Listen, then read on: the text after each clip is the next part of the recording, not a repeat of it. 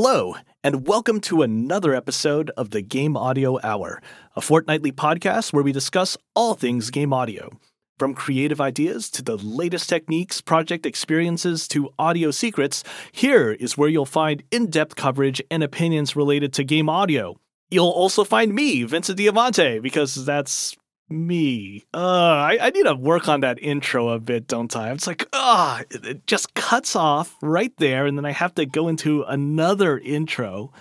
Uh, after a couple years, I think I've just started to get a little bit annoyed at the little nooks and crannies that exist in this thing that has remained really steadfast and solid, or maybe more than solid, solid even over the last oh my god, has it been seven or eight years, something like that? Ah, yes, I don't it's know. a long time. A long yeah, time. it's been way too long. Um, Alex, how are you doing over there?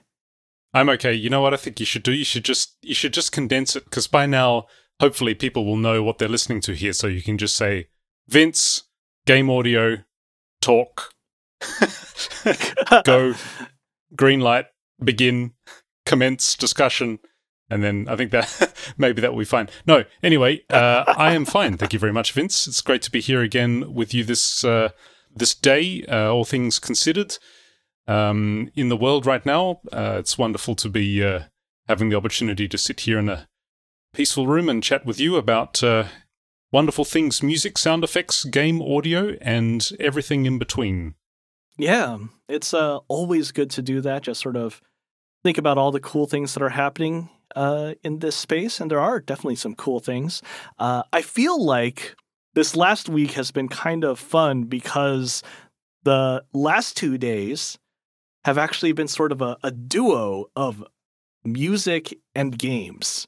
You know how in Japan people like to play around with the the sounds of names and mm. make that into oh that means now that this is the day that we celebrate this thing. Hmm. Um, so March 9th, uh, 3 9, uh, there were a lot of people uh, posting either fan art or links to favorite songs for a beloved Japanese media character known as Hatsune Miku. Mm. uh, are, are you a fan of that at all, Alex? No. No, that was quick. uh, no, unfortunately not. Um, I think when it comes to um, well, there's the the famous Hatsune Miku um, pedal. Have you seen that oh, guitar oh, yeah. pedal? That, yeah. I think when it comes cool. to when it comes to virtual idols, I think we reached the pinnacle in um, that Japanese anime series Macross Plus. That uh, with the with that amazing amazing soundtrack by Yoko Kanno, um, which we've talked about numerous times before on and off air. Uh, I think that the that virtual idol that was in that original Macross Plus series, I think I think we sort of reached the zenith point of virtual idols right there, and then it's been downhill since. So Hatsune Miku, huh. I guess, is probably a few decades after Macross Plus. I would I would guess, and so uh, yeah, I guess we can extrapolate the uh, the social and artistic relevance. I guess I've insulted quite a lot of people just now by uh, you know blasphemously suggesting that Hatsune Miku is not the uh, pinnacle of. Uh, uh, yeah, I, th- I, think I'll I think I'll just stop now before I insult any more people. But anyway, what do you think it's, of Hatsune cool. Miku, Vince? Um, man, uh, I mean, I think it's interesting. You know, Hatsune Miku actually was not the uh, initial point of that whole Vocaloid thing. You know, using the computer and programs to synthesize a voice. Um, mm it actually came a little bit afterwards. I actually thought maybe you might be into it or might have played around with it because that underlying Vocaloid technology was actually Yamaha tech. And you're definitely ah. a Yamaha person, right? Um, I mean, you're no, in I'm a Steinberg Roland person. camp. Well, you are in the Steinberg camp, though. I, I yes, Steinberg is true. owned by Yamaha. Yeah, that, um, I guess that's that's true. Yeah. Damn. uh, the, those you, you big Japanese monolith, yeah, megalithic companies. Um, but um, wow, Yamaha, yeah, Yamaha in itself is is a just nuts. Like every, they do so many things, and they do in most cases across the board. They do it exceptionally well. Like you think of their musical instrument operation, their you know, um, uh, motorcycles, and they also make motorboat motorboat uh, uh, engines and pianos and yeah, I think that it's it's a crazy company. It's hard to find like a common thread between all of the amazing things that they do so well. Uh, but anyway, uh, yeah. I guess Vocaloid te- voice synthesis technology is yet another one of their uh, uh lesser known areas of uh, of technological prowess. Yeah, it is pretty cool, honestly. Like when I first heard about it, was actually not even thinking about Japan media at all. Uh, I was actually at my local music shop. It was called West LA Music. It's been gone now for a decade or so, actually maybe even 15 years now. It's been gone for a while.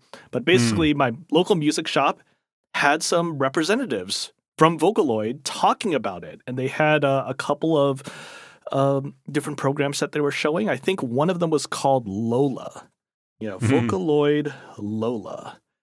And it was really cool. Yeah, was a female soul singer vocal, and the counterpart to vocal Leon uh, was originally released in 2004. Hmm. So yeah, this was back in the Vocaloid 1 days. And it was really interesting tech. I mean, the whole idea behind it was, hey, you could have a vocal singer in your computer as uh, a backup vocalist hmm. um, mm. and could do some stuff. Uh, but the funny thing about it was that that wasn't the original point of it. Uh, in Japan, it was more, hey, we need to have some sort of way to represent the lyrics for this song before we get it in the hands of an actual singer. Like um, a placeholder.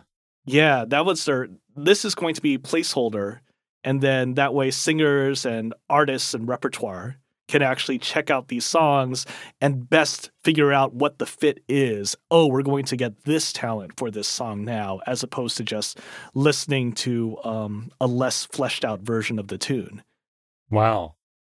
So it was a little different in Japan versus in America, where they were really trying to push it. Hey, we're going to sell you Lola and Leon, and now you have these backup vocalists who can record for your song. Where maybe if that's not what your song is about, maybe it's actually more an electronic dance track or something. They can actually be front and center. This is a production ready piece of software. Hmm. And then now the Vocaloid phenomenon, though, the way we know it is hey, you've got these voices that are instruments and performers in and of themselves.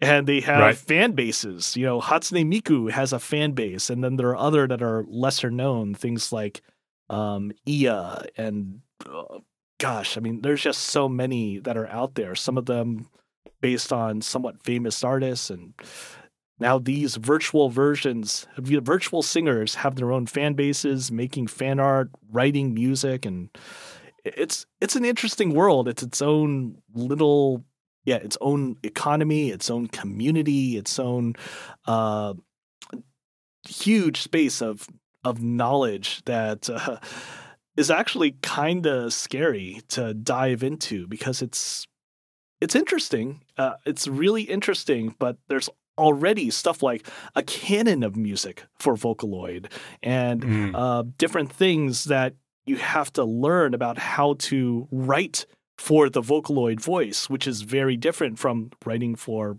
a singer because it's it's not quite a synth and it's not quite a voice. It's a little bit of both and some other totally different things as well. And apparently, that also changes between all the different versions of Vocaloid.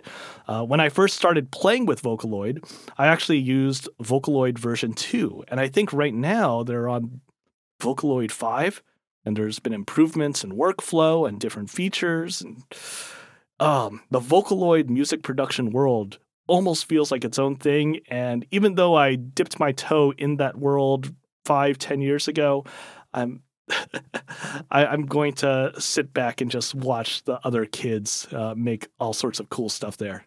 On our um, Spacefolk City soundtrack that we collaborated on, one of the songs that you did has a female voice in it. Is was that Vocaloid? No, that wasn't. That was um let me think about this. That was not Vocaloid. Oh, I know what it was. It was done by the Gravity guys, actually. So okay. it was actually a Kontakt library that I got. oh right Yeah. Yeah. I have to I have to confess that um, over my I don't know, I guess 35 years that I've been sort of sensitive to really, really listening to music. Um, I'm a relative novice when it comes to uh, music with vocals in it, which is a really strange thing to say as somebody who just generally enjoys all music. But, you know, I grew up being surrounded by basically, you know, game music and ga- obviously game music, the 8 bit and then the 16 bit era game music. Not, mu- not much in the way of uh, vocal vocal performances there, and then sort of move from there to demo scene music, and then uh, demo scene to straight into the um, the the nineties and the kind of golden era of uh, of techno, and mm. um, the the kind of techno that I was always into was never really um, sort of vocal techno or anything like that. It was just purest techno or electro. And if you have a voice in those tracks, it'll usually be just basically trying to sound like a robot. Um, and so I sort of came, other than you know um, uh, some pop music here and there, and I, I, guess things like ABBA and things like that, which were always playing around my my house. I never really had that much broad exposure to the capabilities of the human voice in music, which is a really really strange thing to say when you think about it, because obviously the human voice is the oldest, the oldest, yeah. literally the oldest in- musical instrument that we have. Um, uh, and such a, a foundation and a center point of all kind of musical expression. It's obviously a funny thing to think that I would, you know, be able to say that I'm just not very familiar with music with vocals in it. But um, yeah, really only in the past, uh, I guess, 20 years, I suppose, is when I've started to become much more sensitive and much more observant and interested in the capabilities of the human voice. And so I guess I'm not yet at the point where for me personally, voice synthesis for musical purposes uh, is, you know, extremely intriguing or, you know, piques my curiosity. Um, so it is interesting to hear about, you know, the developments that go on in that area. And obviously, um, those the, the, kinds of applications that they can have for our work in uh, doing game sound as well. And that is aside from like synthesizing voices for speech, but actually voices in music as well. Mm-hmm. Yeah. You know, uh, last year, I actually was going through a process where it seemed like maybe it would be beneficial for me to actually use Vocaloid. I actually have Vocaloid software. Uh, but in the end, what I ended up doing was just calling a friend and saying, "Hey, can you just record a quick uh, placeholder track uh, for this?" Mm because Vocaloid is cool, it's powerful, but it's not quite as quick as just going to a friend or barring that, just hiring a session vocalist somewhere and saying, "Hey, right. I, I need this quick. This would be really great. Um, this is just temp vocals, and I'm just trying to figure out where the sound is going to be. I'm going to." I'm working with this producer that's going to be working with uh, some other potential artist, and we need to match that up that was a lot easier for me than uh, working with the Vocaloid software itself and all its limitations when it comes to representing the human voice in all of its amazing capability. Because the yeah. human voice is awesome. It's a kind of a a kind of a, a tricky part of the market to exist in, I would imagine. Because when you think about a sample library for, you know, a, an instrument, let's say, you know, like something arbitrary like the violin.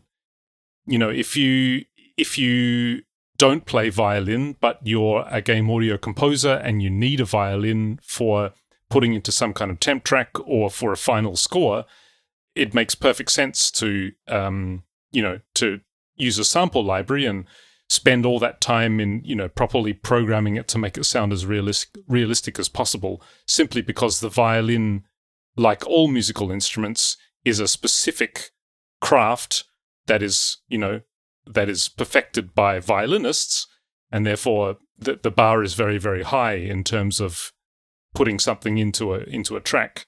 On the other hand, vocals and singing it seems to me to be like a, a, a, difficult business model to try and justify. I mean, obviously, it has been justified, hence the existence of things, something like Vocaloid. But because, you know, as you're saying there, if the original purpose was to have some kind of placeholder vocal track before you had made any decisions about suitability of candidates for an actual final version of the vocal recording, like compared to say a violin or any one of the other instruments that you know we use sample libraries for, it seems like relatively speaking, a vocal placeholder track would be easier to set up just because singing is something that you know all people have a almost regardless of culture we sort of have a, a general baseline of experience with basic singing. Just, you know, it's part of human existence, really. Yeah. Um, sa- says the guy who just admitted that he's not very sensitive to vocals in music. but uh, um, yeah, it seems like a difficult biz- business model to justify when you consider that it's not that hard to, you know, just sing a part yourself for a placeholder purpose, or as you said, call up a um, a vocalist or somebody that you know that has a good a decent uh, amount of ability for for singing a basic line and getting them to do something. Yeah, it seems. I mean, obviously the business model has been justified because here we have Vocaloid, but um, yeah, it's curious, isn't it? Like it, it doesn't seem if you're all that time that you would spend in trying to get Vocaloid to sound semi-natural, you would think that you could probably save, you know, a, a few hours by just calling up a vocalist and saying, "Hey, would you mind just singing this part for me?" I've actually been going through some of this news here. I mentioned that right now Yamaha is on Vocaloid 5, which has been stable like for the last 2 years and presumably there will be a Vocaloid 6 in the future. Hatsune hmm. Miku is not on Vocaloid 5. Uh, you know, all of these characters and the voices themselves they're not actually done by Yamaha. Like Yamaha and Vocaloid is sort of like the underlying playback synthesis algorithms. Oh, I see. And then the actual voices are made by all sorts of different companies. So all right. Hatsune Miku is made by Krypton Future Media. Okay, and I cool guess it, it is pretty cool. Uh, they actually have Hatsune Miku, and they've actually stated that Hatsune Miku is not going to be on Vocaloid in the future. Like they're wow. trying to develop their own thing, which is ah. really interesting. And it does make me wonder what this means. Like Yamaha yeah. and Vocaloid, they've really been trying to continue developing that software to make it more powerful, to make it more realistic. And Hatsune Miku is interesting because she is a stable character and a stable sound in this sort of world of music production that's always pushing forward. Mm. So I'm not sure exactly what this means. I mean, I'm not really embedded in that whole Vocaloid community, but I think mm. it is really interesting thinking about uh, what does it mean to have a sound, have Hatsune Miku as a as sort of this thing that is not a voice and it's not a synth, it's somewhere in between, but maybe we actually do sort of treat it like a synth. Oh, mm. this hmm. is Hatsune Miku. Uh, maybe that strikes people in the same way that someone might say, "Oh, that's totally a JP eight thousand. Right. Yeah. That is that is totally a super saw versus oh mm. oh that's totally this specific Korg pad because you know Korg Wave Station has pads like that. You know. Mm. Maybe um, uh, it smells like something a bit legal might be happening there with Yamaha and the creators of Hatsune Miku, because if Yamaha provides the underlying technology and Hatsune Miku is not going to appear in the latest version of Vocaloid, it sounds like perhaps the, the actual creators, if they are owning the intellectual property for Hatsune Miku, Hatsune Miku has a, obviously a it's it's a brand now, right? You know, it's a it has a, its own, I guess, potential value as a brand. And I suppose the original creators are wanting to do stretch out beyond just the confines of Vocaloid into other areas. I mean, if they made a guitar pedal, I mean, that's probably uh, indication that there's there's sort of branding potential um, further out uh, beyond just being a Vocaloid preset. Man, this guitar pedal it's it's made by Korg. It's like Korg oh, okay. Miku wow. Stomp effect pedal. Wow. And and, and uh, it's really funny. You just sort of uh, there's a little uh, knob on there where you could basically uh, change the types of syllables that Miku will say. You know, you know, you're playing your guitar into that, but it's like scat, lu, la, ah, pa, nya, um, and then random and phrases. It's like, wow. You can still get this, this Miku stomp effect. You could, oh God, hold on. No, you cannot get it new. They are oh. used. Do you want to guess what the price is on these things? I'm going to guess it's it's actually uh, rather surprisingly high. you would be correct. It's uh I'm looking at things that are 500, 600 and 700 dollars. Wow. That is expensive for a gimmick. It's, I mean I mean uh, well, I'm sorry if I've offended any artists out there who use the Korg Hatsune Miku pedal for uh, pushing the boundaries of artistic expression, but uh, that's very very expensive, isn't it? Yeah, it is a little that seems a little much. But mm. hey, cool. Um, you know, maybe we should uh, move a little bit off this topic just because we've been dwelling on this for a while, and we're not, we are not Hatsune Miku experts, but Vocaloid no. is cool. And yes, two days ago uh, was in fact March 9th. So the first of this sort of game music duo, because uh, after March 9th comes March 10th, and uh, that's commonly referred to as Mario Day because M A R one zero for Mario. I see. So yeah, a lot of gamers out there in full force showing their love and devotion for the for that lovable Nintendo uh, property, game, character. It's hey, uh, we got some cool news because Super Nintendo Land is going to be opening in Universal Studios in America. It's been mm. open for a while in Japan, but it will be in Hollywood, um, or just north of Hollywood, uh, next year, 2023. So that's kind of cool. Wow. Yeah. have you actually seen any videos of people at Super Nintendo Land in Japan? No, I haven't. Why? What's the what's the what's the story there? Well, a couple of people have been telling me that this is literally the best interactive theme park experience they've ever had. Oh, really? So there's a lot of things that you can do. Uh, one of the things that you do on entering the park is you wear this wrist bracelet. Mm. And then with that, you can do various things, interacting with various objects that are strewn around the park. You know, in Super Mario World, or actually going back to Super Mario Brothers, um, you know, one of the common mechanics is just jumping up and hitting a block on the underside in order to see what happens. So yep. maybe a coin will come out, maybe uh, a mushroom will come out, or a fire flower, or whatever. Um, and apparently, that's a mechanic that's sort of strewn throughout the park in Japan. And you can punch these bricks and hit them either on the side or from underneath. And you get these points that you can collect. Uh, and it shows on your on your bracelet and you can go to various places in the park in order to basically see your progress and redeem them for cool things that will happen in other places in other events or uh, park rides. So mm. that's pretty cool. I've been to a couple of different amusement parks over the years. I live in la or LA adjacent. So I've been to places like Universal Studios and Disneyland, of course. So it's mm. always cool to see some new uh, mechanics being employed in a theme park. And this sounds really cool. I'm not the hugest Nintendo fan, but I got to admit, when I hear people talking about this and when I see videos of this, I'm really intrigued and excited to try it out.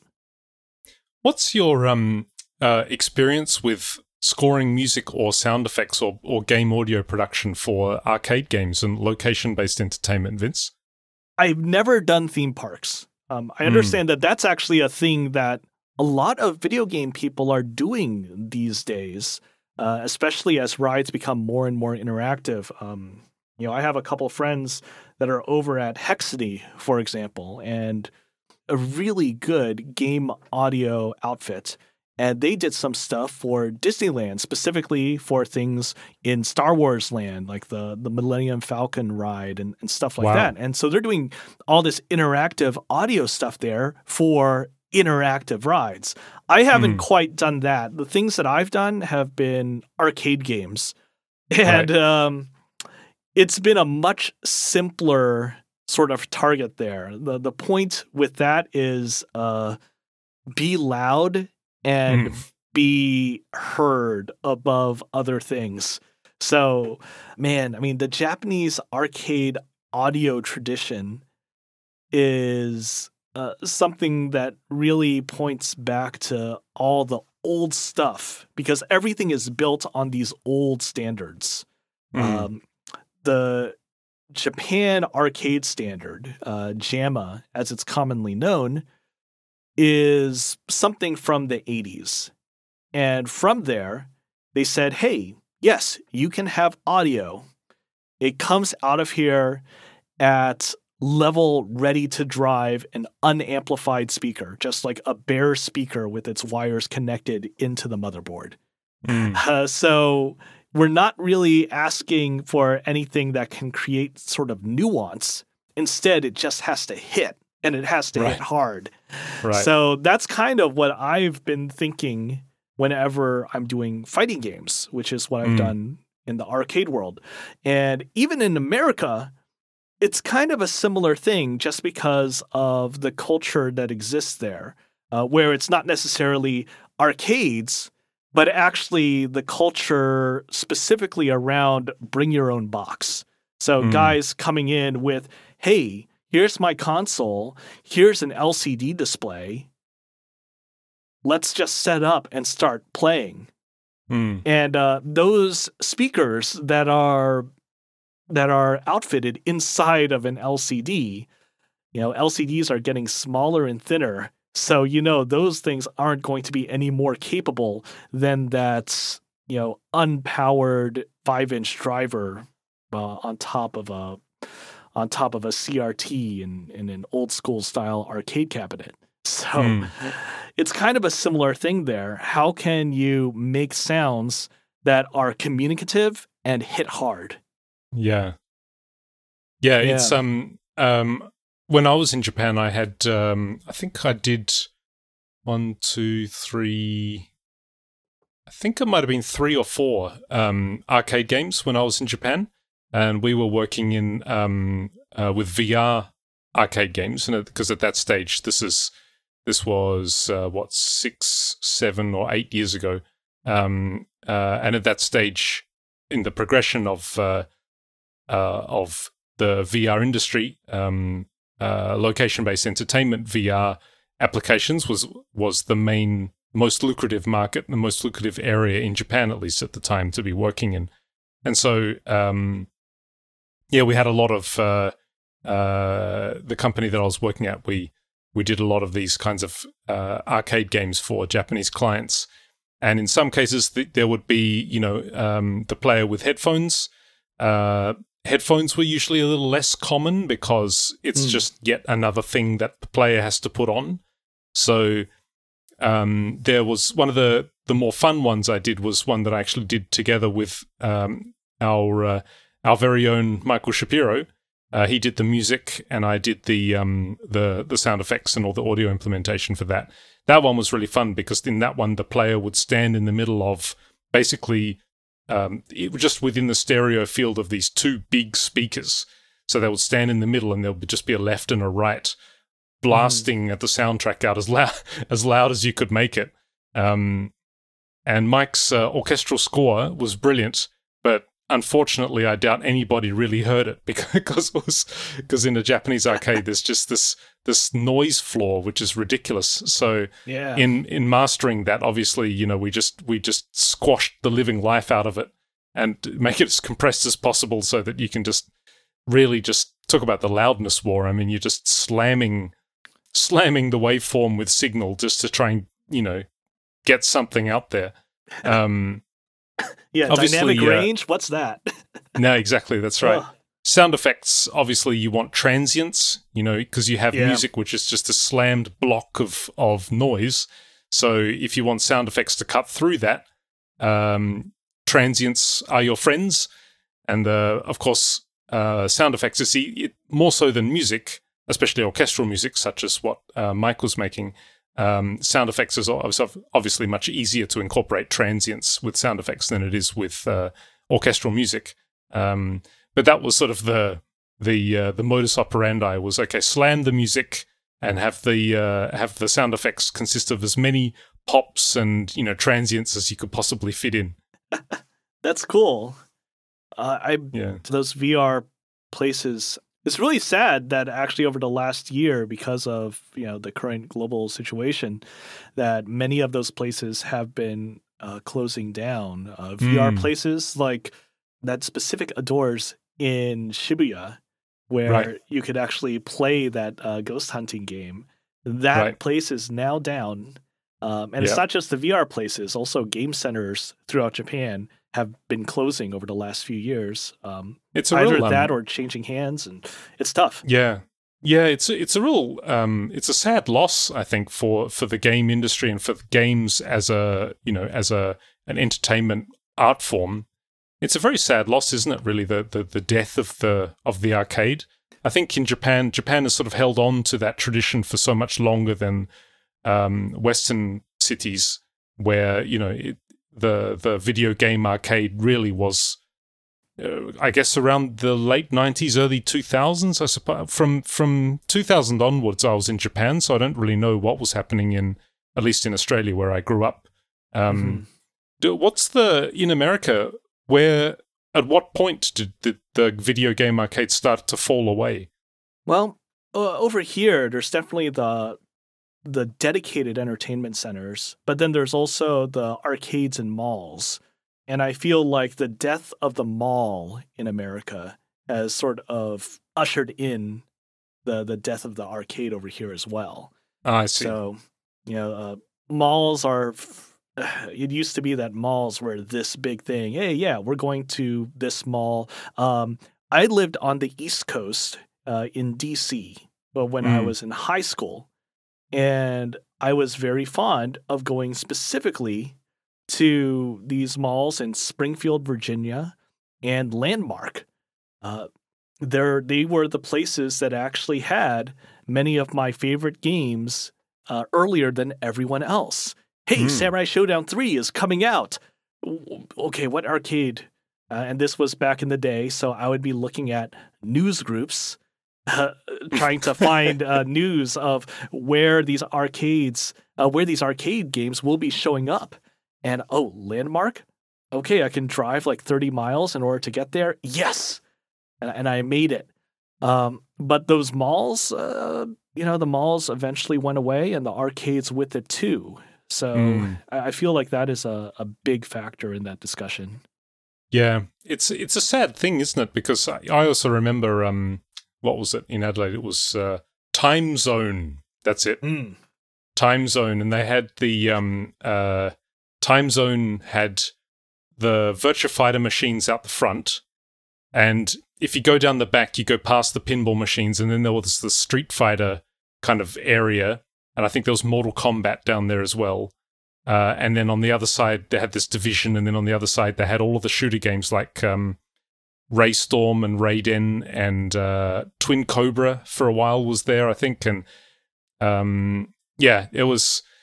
You know, remember all those little traditions, like you know, you come in and you, if you want to play the game next, you put your. I guess in America it would have been a quarter, but in Australia yeah. it was like a a twenty cent coin in those days, and then later on a one dollar coin. You put it on the on the what would you call it on the the ridge of the yeah. of the screen uh, to to sort of show people that you were going to play next. It was a it was a wonderfully sort of social kind of experience, wasn't it? Because you had the you remember Gauntlet as well, which was like a this mm. amazing like the fact that yeah. you could play this video game with four people and crowded around shoulder to shoulder, you know, at this at this cabinet. Was, yeah, I love that. Those four player games. Uh, uh, let's see, you know, t- even the two player games, especially when they're cooperative. I'm, I'm mm. immediately thinking about uh, games like Space Lord, which was a really great uh, Atari game where mm. one person would play as the pilot and he also had a gun, but also another person could uh, move another secondary targeting reticle around the screen. And so mm. you, you were co oping playing this space simulator. And then wow. three player games, four player games, uh, six player games for those things that were double wide. Um, I'm thinking about X Men, and mm, you could hmm, play wow. as six different characters, and uh, it was really cool. Um, but yeah, it's you know you mentioned that tradition about the coins, and yeah, coins eventually gave way to cards, but even then, people were putting their cards up on the marquee or like down on the bottom of the display in order to show yeah. they've got next. But I always um hmm. always used to feel it was a little bit of a shame that in the Japanese arcades, you know, they had these these machines where you don't actually see the other player; they're sitting on the other side. So you're both looking at a CRT, but you can't actually see each other because the other person is on the other side of the CRT, looking back at you on it into another screen. All of the fighting games were set up like that, and I always used to feel it was a bit of a shame because I remember so many so many. Um, I was a big Virtua Fighter two player, and there were so many you know, fun moments when I'd just be playing and somebody would come up and put in their coin and, uh, you know, a new challenger appears or whatever it was. And then you start playing for a while and then you, you know, you get chatting. And of course, you know, you, mm-hmm. there you go. Mm-hmm. You made yourself a new friend. Um, as it was always a bit of a shame in Japan when you do that. And then there'll be somebody that all of a sudden it says a new challenger appears. And then, you know, they'll totally whip your ass and you and you don't even see them. Then you're just like, oh, oh, oh, that's the end of my game. Oh, oh, oh well, and you just stand up and walk away and feeling disappointed. Um, it's it's I don't know. It's it's more fun when the person can be right next to you somehow rather than sort of sitting in front yeah. of you. So it sort of removed that social aspect, which was a little bit sad. I felt. Yeah, I, I agree. I loved being shoulder to shoulder with with people that I barely knew and right. um, it was just such an icebreaker in and of itself. You know, yeah. I was a little bit, you know, I was kind of socially awkward when I was a kid, but it was accepted. If you can put a quarter in, you're part of the game now. So, right, bam, right. yeah, that that was the icebreaker.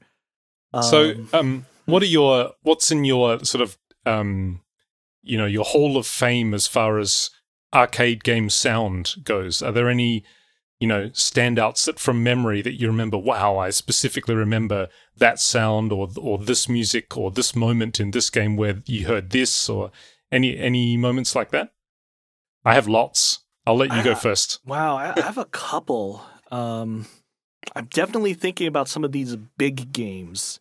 So, for example, ooh, Ferrari, Ferrari F355, which mm-hmm. was uh, an arcade game. I remember I first saw this game in the Philippines, and it had three screens up in front. Mm. But more importantly, it had sound coming in from the front and the back. Oh wow.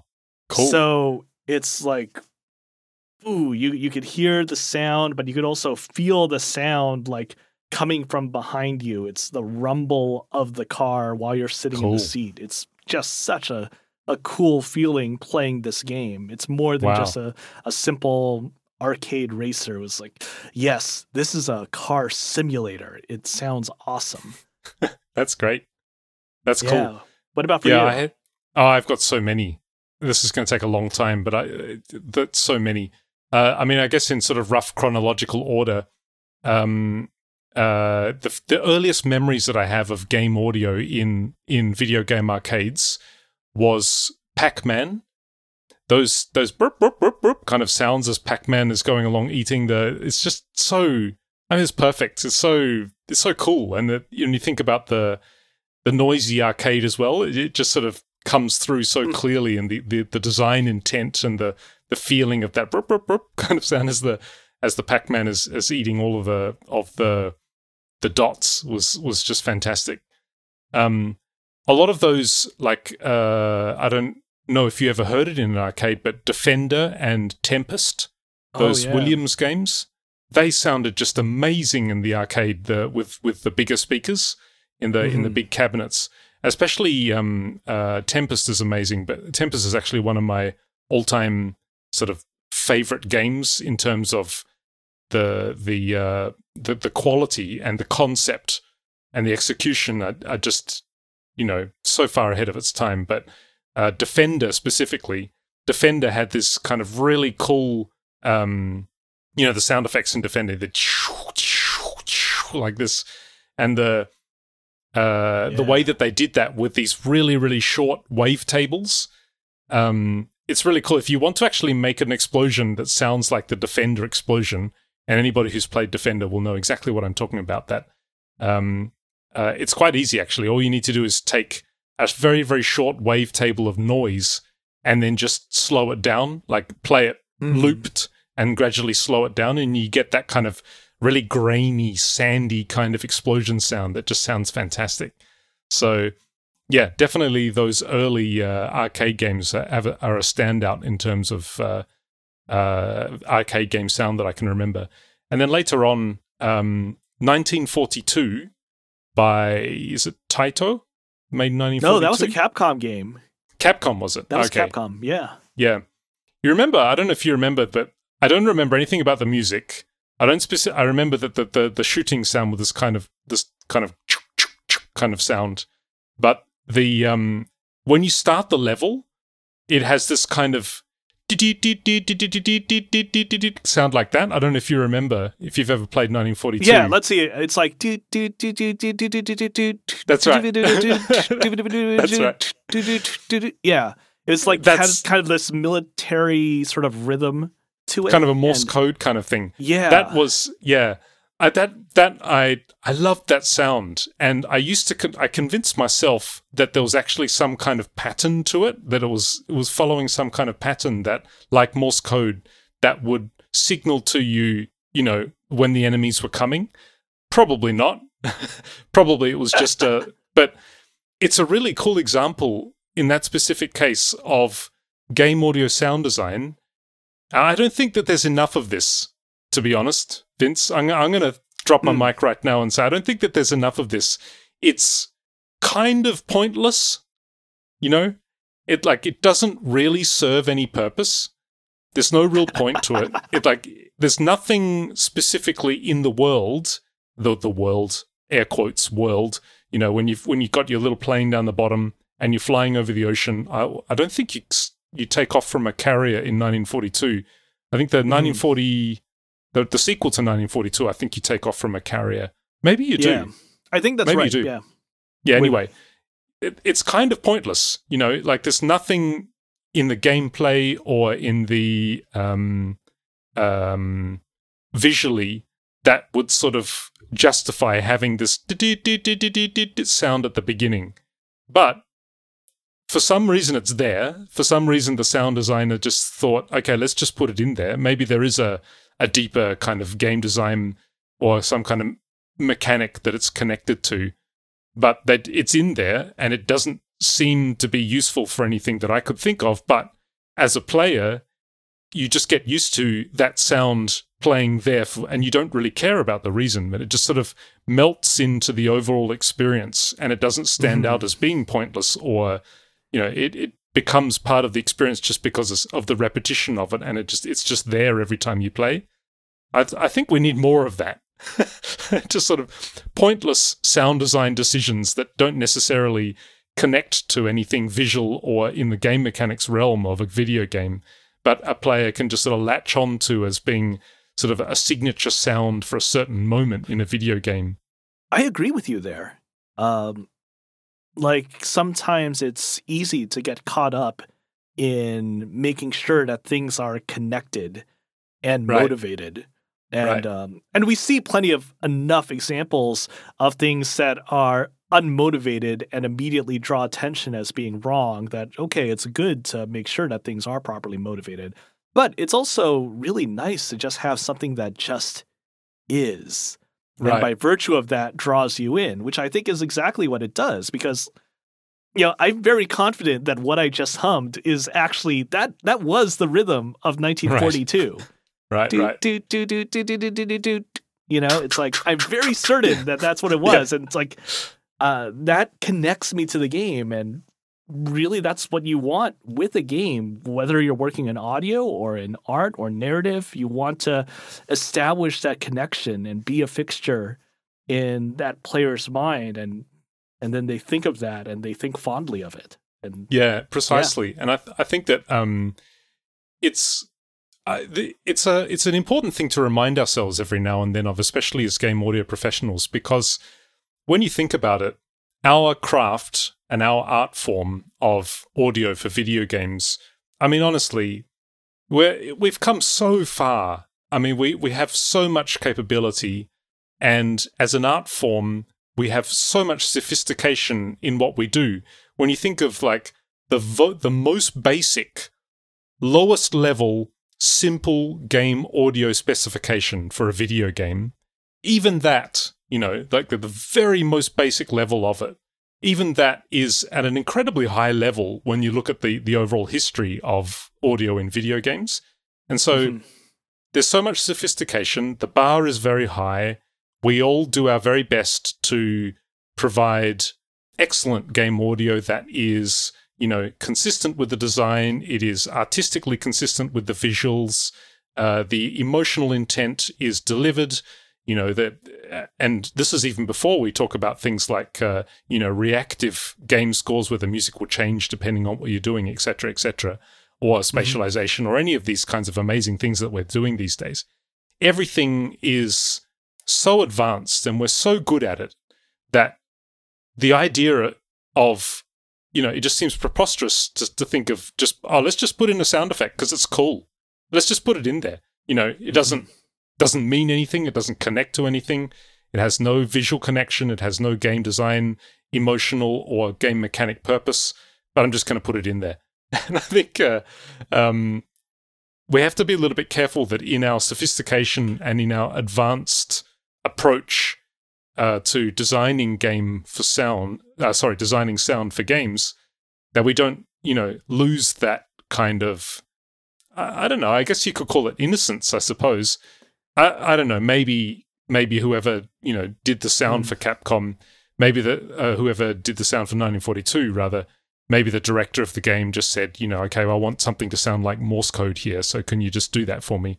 And of course, I doubt that being a Japanese video game, I seriously doubt that it would have been some kind of spontaneous, you know, spur of the moment kind of decision to just drop in a sound there for for for just for the fun of it. Um, but I think yeah, we should we should uh, we should not lose sight of the the fun in just dropping in sounds sometimes that aren't connected to anything, just to, to serve as a signature moment. There's quite mm-hmm. a lot of those, really, when you think about it. I remember another one was. Uh, did you ever play Virtua On? I did. I, I didn't really play that much. Um, I think mostly because I got my ass kicked the few times that I played right. it in the arcade. And you know that that's one of those big machines, so it, it yeah. cost me more than twenty five cents in order to play that game. So I, I kind of shied away from that. But I always right. thought, wow, it looked cool. Right, right, yeah, and it was it had this sort of twin joystick thing, so it was a bit intimidating because yeah. you put your money in and you know you just drop straight into it, and you're expected to be able to to be able to fight in these big um, you know big fighting mechs. Um, but Virtua On had a had a bunch of those kinds of sounds as well. Um, the robots talking, like I, I, remember that when you when you win when you start or when you win a round, you get this kind of kind of voice like that that would just not really particularly mean anything, and like why would this huge mech be talking? Um, but just very very such a characteristic kind of moments that becomes sort of ceremonial like the 1942 mm-hmm. intro. I like that word, ceremonial. I think having ceremony in video games is actually really important. Like having a a ritual that's actually right. there that you can connect to, not just oh, like a, a series of individual things, but it all connects together in this ritual or this ceremony that yeah. draws you in and keeps you in there. And sometimes even if it's a bit pointless, you know, I think that's the that's the other fun aspect of of what we can do with video games. I think one yeah, last, definitely. Yeah, yeah, yeah. I mean, there's there's always something arbitrary about it, but it's okay. And if if, if anything, the pointlessness of it sort of accentuates uh, the overall impact when you are actually drawn in. You, you right. latch onto that in and of itself, rather than you know connecting it to some other thing of of meaning that exists somewhere else in the world. Right, right, exactly. I've, the the other um, one thing that I wanted to mention about uh, arcade sound that really left a lasting impression and that sort of helped has has um, helped form the way that I approach sound design now as well um, is uh, in Virtua Fighter. One of the the the classic. There's two absolutely classic sound effects in Virtua Fighter that any Virtua Fighter um, player would recognize. Number one, of course, is the is when you put the coin in, it goes da da da, and then when you yeah. press the one the one player button, it goes da da da, and it goes up a tone. Yes, nice, nice. I love that. Yeah, that's that's so iconic. Not so much that though. The the one that I wanted to bring up was um, when you when when the opponent is down in Virtua Fighter. What you can do is, I think it was like you, you push up and press kick, and your player yep. will do this sort of jumping slam move where they'll they'll jump up and they'll slam down on the on the opponent with their you know leg or their knee or, or whatever. Yep. And um, the sound of that would always sound like a kind of it's like a mixture of a punching bag and a girder. like a like a, a steel girder, you know, and would make no sense at all that it would sound like that. Like what whatever the the ground surface whenever I used to play Jackie, and whenever Jackie would like jump up and slam down on top of a of a opponent that's on the ground, you'd get this sort of clank kind of sound like a girder, and it that's another thing that really um, was so memorable because I remember laughing with my friend. It's like, oh, that sounds so cool. But it's so ridiculous that it just sounds like you've just, you know, hammered a, a, an anvil with a with a metal sledgehammer or something like that, clank like that when when you hit the ground.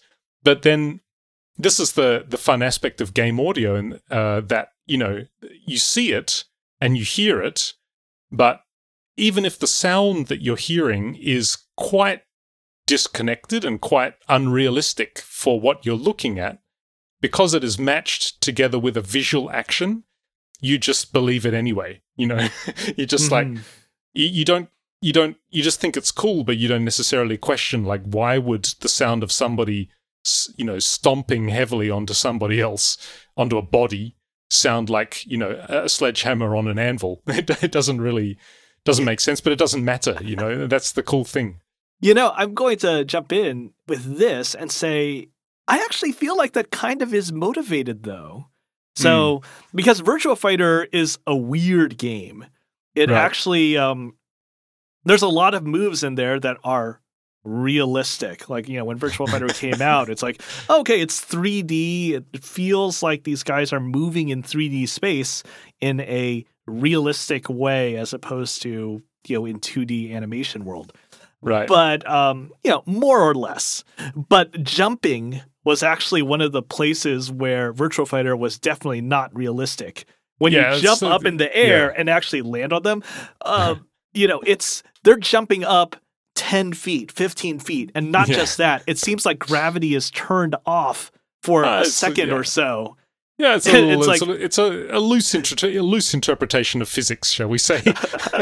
and, and, it's but it's so funny because like everywhere else in the world, uh, you know, you're on the ground, you're you know punching and kicking, you get floored. It seems like oh, that's sort of real world ish, if exaggerated a little bit for the visual impact.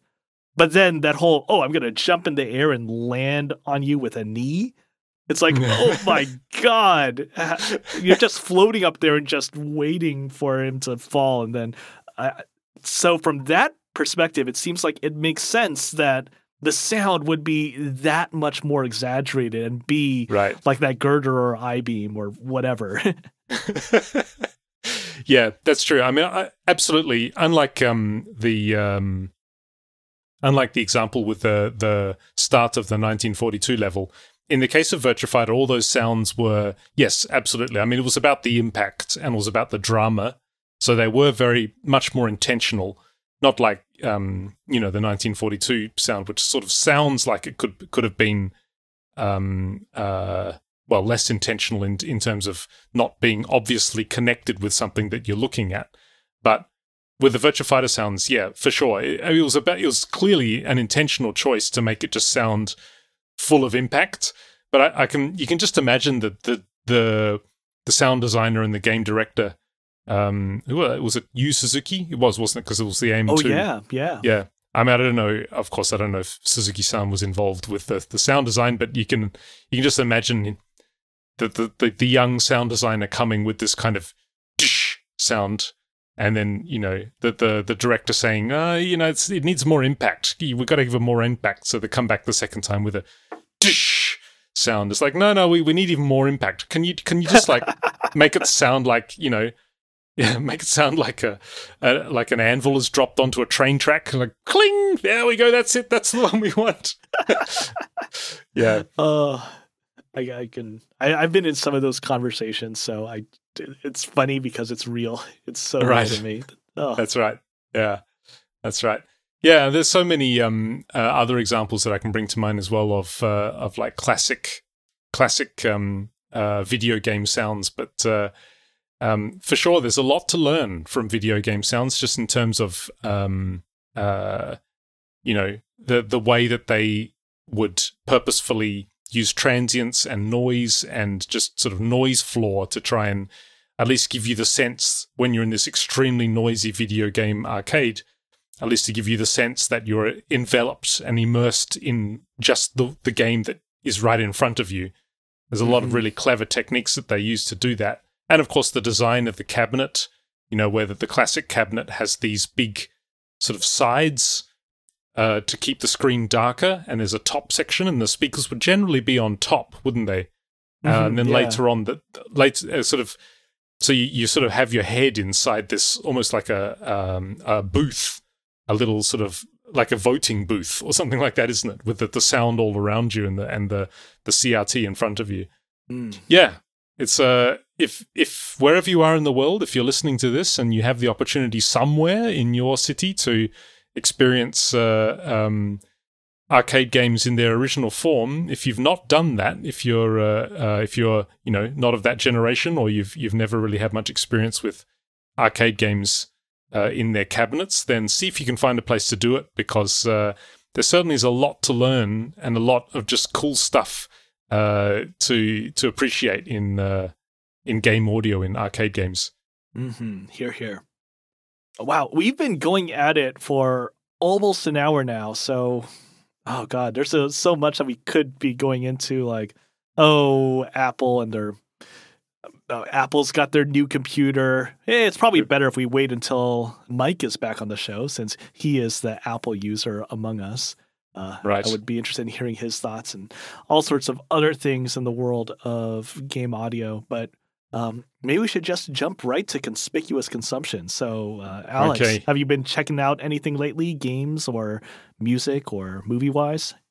I have indeed, actually. Um, uh, it's always a fun thing when you discover a new band from an era that generally you consider yourself fairly familiar with. And there's like this new band with all of these great albums and great songs that you'd never heard of before. Hmm. And I had that this week. Um, the band is called Scritti Politti. Hmm? Have you ever heard of Scritti Politti? No. No. okay. Politti. I have a I have a very very strong recommendation for you. There is an album by Scritti Politti. So Scritti Politti is a a British pop group from the mid '80s, and um, there is an album by Scritti Politti called Cupid and Psyche 85. Okay. And yeah, I would strongly recommend you go and listen to this and listen to all of the songs. Don't skip through them. Uh, and remember, as you're listening to it, that it was 1985. The reason why is okay. if if you like synthesizers and you like the sort of the mid 80s era, so basically the Yamaha DX7 in its golden era, 1985, mm. um, Scritti Politti's uh, the the extremes that they push the programming of the DX7 and the sequencing, because I think in 1985 that was before that would have been before like you know the Atari ST and and Notator and Cubase and those. So it would have been hardware sequences if I'm not wrong. Mm, yeah, like the MC500 or the MC50 or some of the Yamaha uh, sequences as well. Listen to right. this album and. You, you, when you listen to it, it'll sound like, oh, you know, if you imagine it as being like 1989 or 1990, uh, it, it kind of, you know, it doesn't really sound that amazing. But if you remember this 1985, it will absolutely blow you away.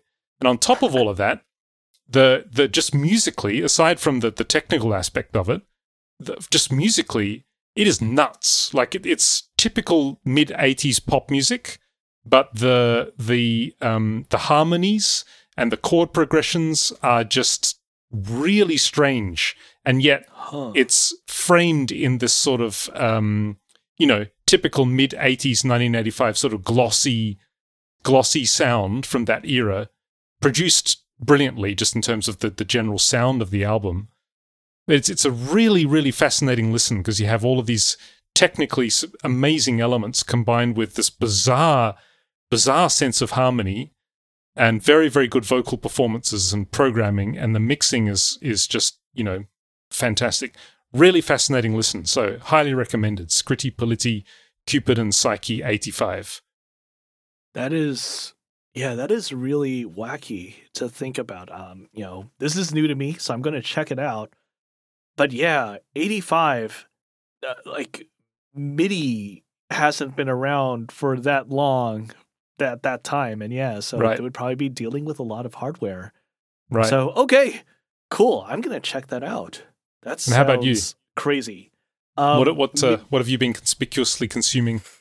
Um, honestly, I've been sort of going back to some older stuff. Um, lately, it's been I, am going to put some older movie on in the background while I'm dealing with some things.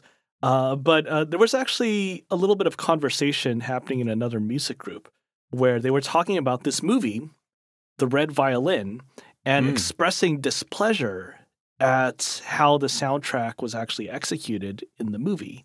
Okay. Um, so basically, some mild, very, very mild spoilers. This is like very apparent right away. But basically, the movie is about a red violin and it tracks a couple of different people who played this violin. And this person online was basically expressing his displeasure at the fact that whenever someone is playing this violin, it just sounds like Joshua Bell playing it because Joshua Bell is Joshua Bell. Um, hmm. that, that, that's cool, and uh, this person was saying uh, it shouldn't be like that. All of these people are different, and it it just got me thinking about this. Is that really appropriate or inappropriate? I watched the movie again, and I thought honestly that that was exactly right because the red violin, the the central quote character unquote of the film hmm. is um, steadfast in its identity throughout, even as it interacts with different people in this movie world, et cetera, et cetera. Um, and I, I just thought, wow, this is a really good film. This is some really good music that goes along with threading this film and threading the um, the stories of all the different people that are in this world uh, throughout mm. history. So very good film. If you haven't watched it, I would highly recommend it. I think it's a it's a beautiful film, really great acting and a great soundtrack. I know it's not a video game, but it's it's so cool. Honestly, I love it. That's great. Yeah, that sounds really interesting. I'll have to check that out. Well, I, I, think you're in for a treat, so I'm not going to do any more spoilers. It's a very mild spoiler anyway. It's it's about a violin, so um, hopefully you enjoy it. I'd love to hear what you think. Cool. Yeah, I'll see if I can check it out. So cool. This has been episode 220 of the Game Audio Hour. uh, you're listening to us on probably one of the various podcast platforms. And if so, thank you for doing so. If you'd like, um, you could give us a review or subscribe to us so that you're always made aware of when the next episode drops. Uh, we're also going to be letting you know about that on Twitter. We are at Game Audio Hour, and you can always go to our website, gameaudiohour.com, that also points to our various presences on the internet. Um, so, yeah, is that about it? God, just like that intro earlier, I'm kind of fumbling at the end here. It's like, is there anything else that I need to say? I mean, what oh, else just, do I need to say? No, just like a, just like your uh, abridged version of the intro, you should just make an abridged version of the ending, which is "Thank you, bye." All right, there it is. Uh, there it is. Got it. Yeah. Thank you. Thanks for listening. Bye. Bye.